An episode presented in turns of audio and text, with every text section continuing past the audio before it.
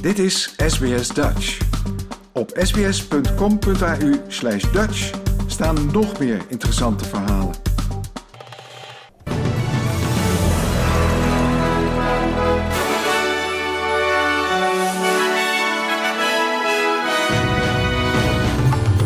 Dit zijn de headlines van het SBS Dutch Nieuwsbulletin van woensdag 15 maart. Premier Anthony Albanese brengt bezoek aan Fiji. Energierekening in drie staten mogelijk met ruim 23% omhoog.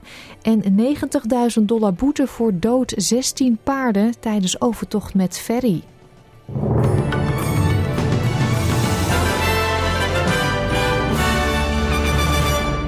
Premier Anthony Albanese brengt vandaag een bezoek aan Fiji om bilaterale gesprekken te voeren met zijn tegenhanger premier Steveni Rabuka. Het is voor het eerst dat de premiers elkaar zullen ontmoeten. Albanese zegt dat Australië en Fiji een warme vriendschap hebben en natuurlijke partners zijn. De leiders zullen praten over manieren om het Fu-Vale-partnerschap van Australië en Fiji te versterken, zakelijke banden te verdiepen, meer kansen voor jongeren te creëren en de veerkracht van de regio tegen klimaatverandering te versterken. Naar verwachting zal de premier van Fiji later dit jaar een bezoek brengen aan Australië. Huishoudens in drie staten krijgen te maken met een energieprijsstijging tot wel 23,7 procent als de ontwerpbepaling van de Australian Energy Regulator definitief wordt. De toezichthouder zegt dat voor residentiële klanten met een standaard retailplan de energierekening omhoog kan gaan met 19,5 tot 23,7 procent, afhankelijk van waar ze wonen. Deze verhogingen van het Default Market Offer, of DMO, zullen begin juli ingaan. De DMO fungeert als een vangnet voor elektriciteitsprijzen en bepaalt de maximale verhoging voor huishoudens en kleine zakelijke klanten met een standaard retailplan in Zuid-Australië, New South Wales en Zuidoost-Queensland. Na een consultatieperiode zal de toezichthouder zijn definitieve tarieven voor het jaar bepalen. Minister van Defensie Richard Miles noemt de AUKUS onderzeeëndeal noodzakelijk. De deal komt op een moment dat China zijn eigen militaire capaciteit aan het opbouwen is tot een niveau die sinds de Tweede Wereldoorlog niet is gezien. Volgens Miles heeft Australië in aanloop naar de aankondiging van dinsdag contact opgenomen met China. De defensieminister zegt dat Australië moet investeren in veiligheid in de Indo-Pacific regio, maar noemde in die context China niet. We're investing in our defence force and we are increasing our capability, our military capability.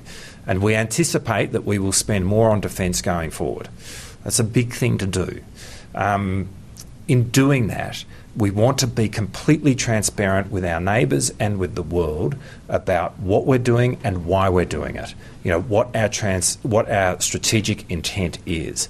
You know our concern about other military build-ups is that they happen in a manner which is opaque, uh, and where neighbours are, are, left uneasy as to why it is occurring.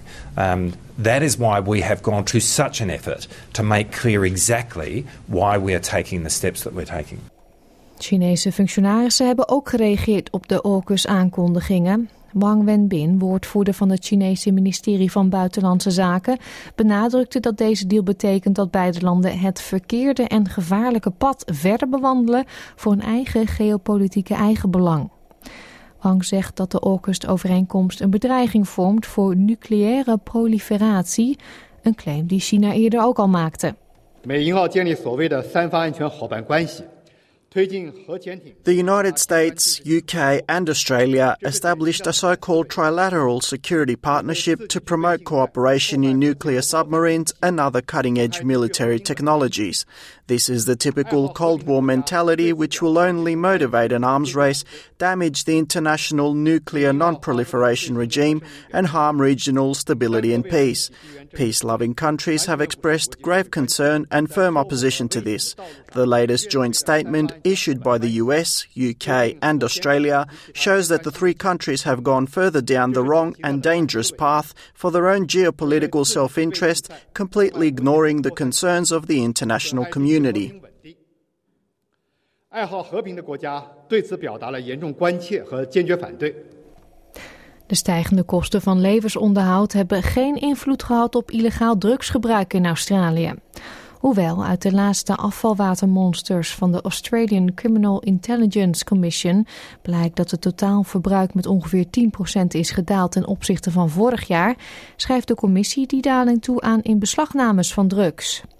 Tussen augustus 2021 en 2022 werd meer dan 14 ton methylamfetamine, cocaïne, heroïne en MDMA aangetroffen in het afvalwatersysteem met een geschatte straatwaarde van 10 miljard dollar.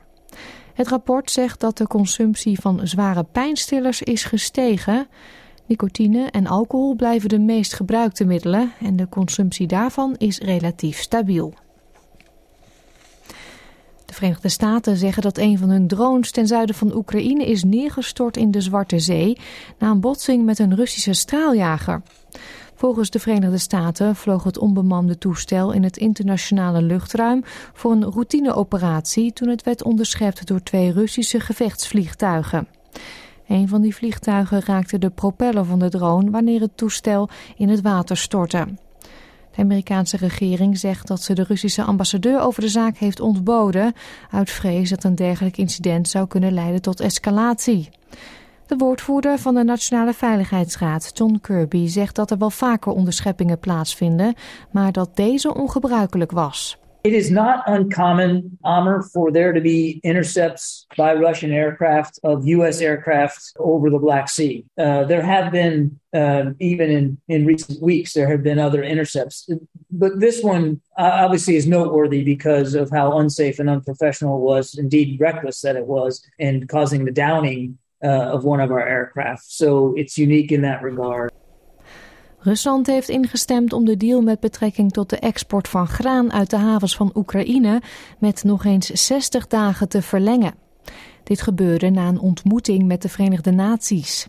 Vorig jaar werden in Turkije twee afzonderlijke overeenkomsten ondertekend tussen de VN, Rusland en Oekraïne, waardoor het mogelijk werd om graan te blijven vervoeren naar de rest van de wereld om hongersnood te voorkomen. De woordvoerder van het Kremlin, Dmitri Peskov, zegt echter dat de deal eenzijdig is, aangezien het Westen doorgaat met het opleggen van sancties aan Rusland.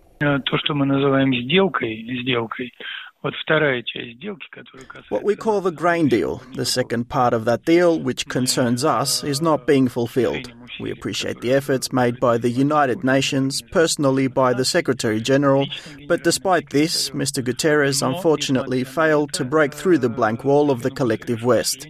The conditions that were agreed upon as an integral part of the transaction have not been met. So, in general, as you understand, the deal cannot stand on one leg. Therefore, in general, of course, the conditions for an extension are relative.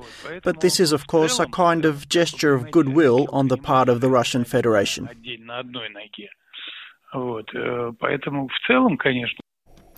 Een rechtbank heeft Spirit of Tasmania operator TT Line, een voormalige en voormalig polospeler Andrew Williams, een boete opgelegd van in totaal 90.000 dollar voor de dood van 16 paarden.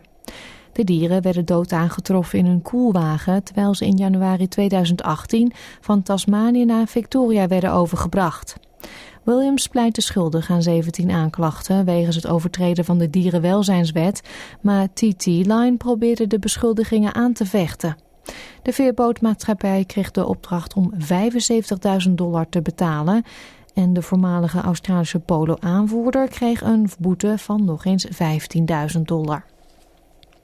De wisselkoers dan voor 1 Australische dollar krijgt u op dit moment 62 eurocent. En 1 dollar is op dit moment, ik moet zeggen 1 euro, is op dit moment 1,61 dollar waard.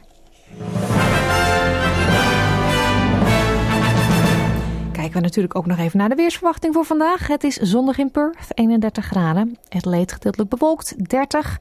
In Melbourne is het bewolkt, 26. Ook in Hobart gedeeltelijk bewolkt, 24. Canberra hetzelfde, 28. Meer bewolking in Wollongong, 27.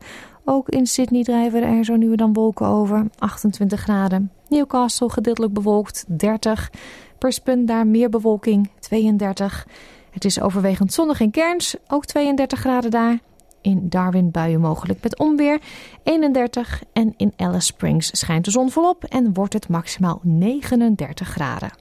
Dit was het SBS Dutch Nieuws.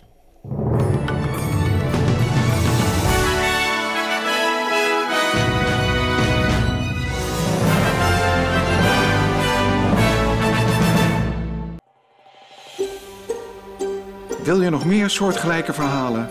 Luister via Apple Podcasts, Google Podcasts, Spotify of waar je je podcasts dan ook vandaan haalt.